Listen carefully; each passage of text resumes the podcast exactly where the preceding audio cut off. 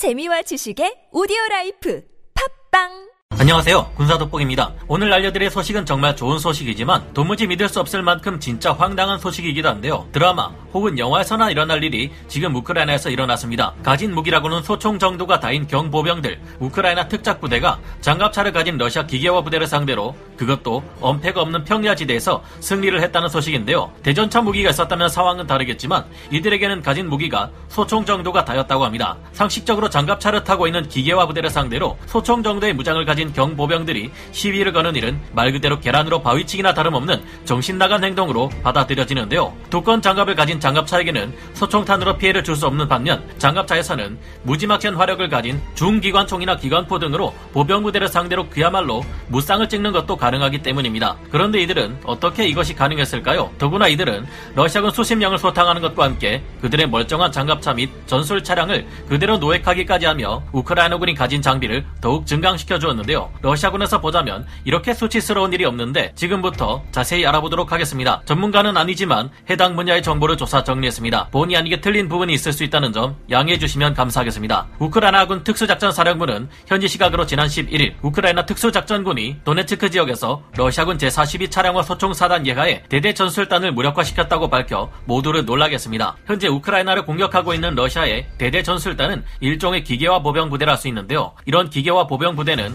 여러 장점들 덕분에 일반 보병 사단보다 3배 이상 전투력이 강한 것으로 알려져 있습니다. 전차가 한 대도 없는 경우라 해도 말이죠. 일반 보병들의 경우 진지를 파고 그 안에 짱 박혀 싸울 때가 가장 강하다 볼 수 있지만 장갑차는 일종의 움직이는 진지나 다름없는데요. 적의 소총탄 따위야 가볍게 막아내는 장갑차는 존재만으로 원패물이 될 수 있고 이것만으로 진지 안에서 싸우는 것과 다름없는 막강한 전투력을 발휘하게 해줍니다. 덕분에 한개 기계와 보병 사단은 야전 보병 군단을 상대할 수 있을 정도로 강한데요. 요즘의 장갑차들은 최소 20mm 이상 기관포를 달고 다니기에 화력에서도 보병들을 압도할 수 있으며 많은 탄약을 차량에 적재하고 다닐 수 있기에 전투 지속력에 서도 보병 부대를 압도합니다. 단점이라면 기름을 많이 먹기 때문에 보급이 없으면 애물단지가 되어버린다는 점이고 지형 지물에 의한 제약이 발목을 잡을 수 있다는 것인데요. 우크라이나군 특수작전사령부에서는 전투가 일어났던 정확한 위치는 공개하지 않았지만 여러 오신트 소식에 의하면 교전이 일어난 곳이 도네츠크 쪽 서부 델리카 노보실카의 평야 지대인 것으로 추정하고 있는 상태입니다. 사건의 전말은 이러합니다. 공격당한 러시아군은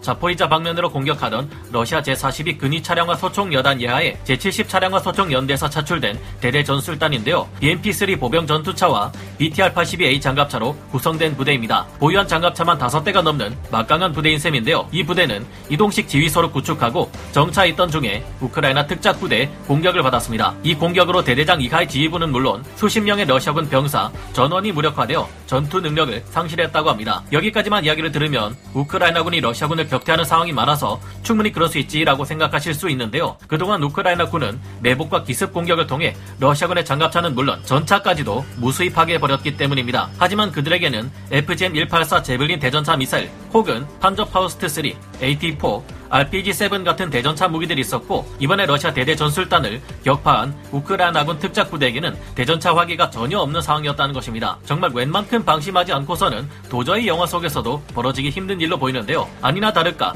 이번에 우크라이나군의 경보병들에게 제압당해버린 러시아군 제70 차량화 소총연대 소속의 대대 전술단은 도무지 납득할 수 없는 어이없는 태도를 보였다고 합니다. 이들은 이동식 지휘소를 구축하고 정차해 있던 중 우크라이나 특작 부대 기습 공격을 받았다고 하는데요. 공개된 사진들을 잘 보면 이 러시아 대대 전술단은 평야 지대에 있기는 하지만 주변 지역에 수풀이 길게 자라 있는 곳에서 휴식을 취하는 흔적을 남겨놓고 있습니다. 이 긴 수풀 사이로 마음만 먹으면 우크라이나군 보병들이 기어들어와 기습 공격을 할 수 있을 텐데요. 주변을 보면 탁 트인 평야지대도 많이 있는데 이런 곳에서 휴식을 취한다면 주변의 경보병들로만 구성된 우크라이나군이 숨어들 여지가 없었겠죠. 대전차 무기를 사용하는 적 보병이 있다 해도 시야가 탁 트인 만큼 쉽게 발견할 수 있을 테고 장갑차들을 엄폐물로 삼아 휴식을 취한다면 좀 더 안전했을 겁니다. 그리고 장갑차가 다섯 대나 있는 만큼 각자 다른 방향을 향해 기관총에 총구를 겨눈 채 돌아가며 경계 근무를 섰다면 이런 일은 절대 일어날 수 없었을 텐데요. 이런 일이 발생했다는 것은 의심의 여지 없이 해당 러시아 대대 전술단 전원이 마음 푹 놓고 바깥에 나와 휴식을 취하고 있었다고 밖에는